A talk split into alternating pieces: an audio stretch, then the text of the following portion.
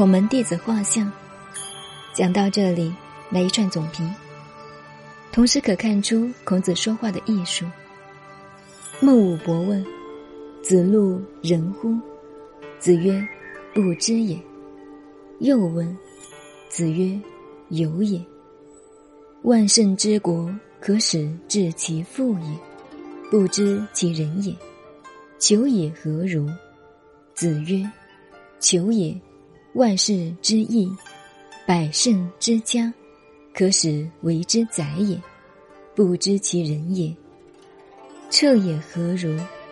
子曰：“彻也，数代立于朝，可使于宾客言也，不知其人也。”孟武伯这个人，我们前面介绍过，是鲁国一位大夫。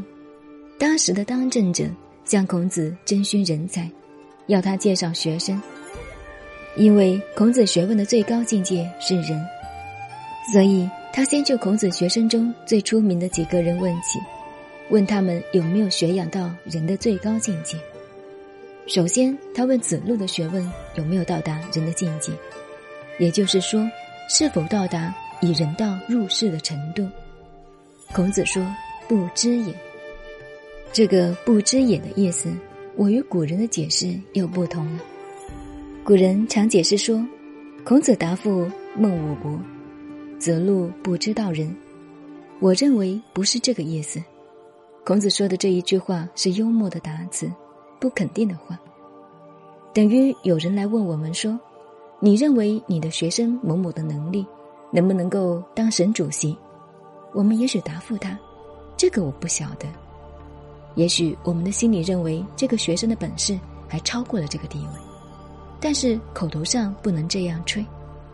也许我们认为这个学生当科员的本事都不够，也不能说的他太难堪，否则害得他没有前途、没有饭吃。我只有说不知道，所以孔子说不知道这句话的时候是带着笑容说的，就是不做肯定答复。当然。语义中隐含了子路还没有到达人的境界的意思，这是我对这个“不知也”含义的看法。为什么会有这样的看法呢？因为孟武伯这个问题得不到结果，没有听到恳切的答复，所以下面又有又问，由此便可自得证明。因此，孟武伯又向孔子追问子路的成就。究竟到了什么程度？孔子就具体介绍自己的学生。他说：“子路如果在千乘之国，在春秋战国时期是一个大国，可使治其父也，可以让他当统帅。父在古代包括了军事和赋税的征调，乃财政经联合为一的制度，所以。”父有时候可以代表三军统帅中后勤补给的联勤总务。所谓千乘之国，上古是车战时代，四匹马拖一辆车叫一乘，车上是兵员、战备、武器。千乘之国是最大的国家。他说子路是大将之才，前后方都可以由他统领。至于学问修养，是否已经到达了人的境界？这一点在孔子的标准上来说是很难通过的。孟武伯又问：“冉求这个人怎么样？”在八佾篇中曾经提到过冉求，是在鲁国的权门季孙家当家臣的，等于说他有行政的长才。所以孔子答复孟武伯，就说冉求是最好的行政首长。以现在的官制来说，当一个相当于省主席的行政首长是没有问题的，而且足以胜任愉快。千乘之邑的千氏，不能和现在的比。像台北市有百多万人口，但是古代的千乘之邑已经了不起，是很大的地方。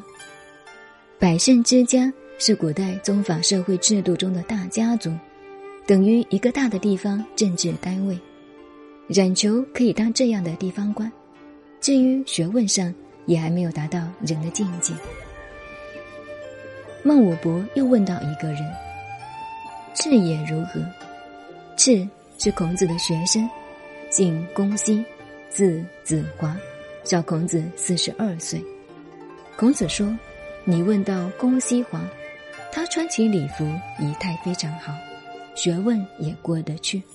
有外国的首长大使来，他是最好的外交官。束带立于朝。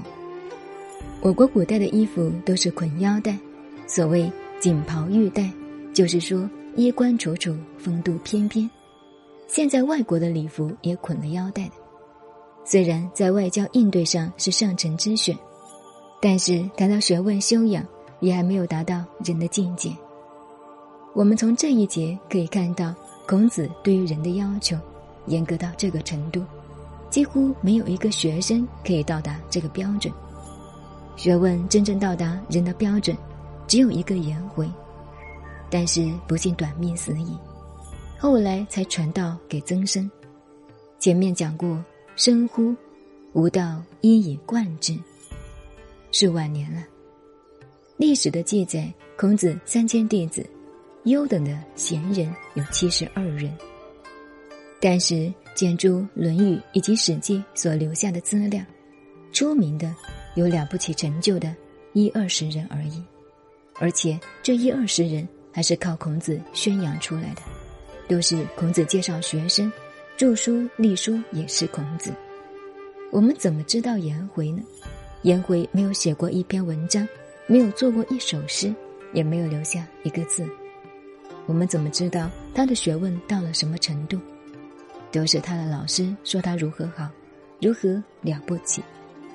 武才方面，子路可以当元帅，但是他后来没有像孙子，还写了一部兵法。子贡也是如此。这些学生们多半是孔子宣扬出来的。由此可见，人才之难，古今历史上的一个大问题，总有才难之感。真正的人才实在难得，同时我们也可以了解一个有趣的问题：第一等人往往可以不写文章、不讲学，学问越好越不想。试看历史上有好几个真正了不起的人都如此。耶稣根本没有读大学，到现在研究耶稣讲的话，拿几百个博士学位也不止。但是他没有写过一句话，都是他的门徒写的。释迦牟尼也没有写过一个字，所有的经典都是弟子记载的。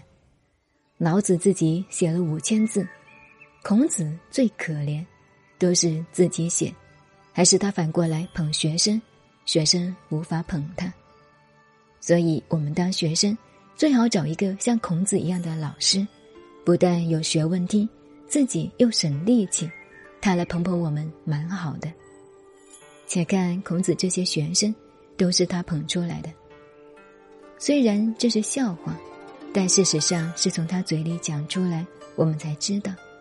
所以从另外一个角度来看历史，真正的人才的确是不易得的。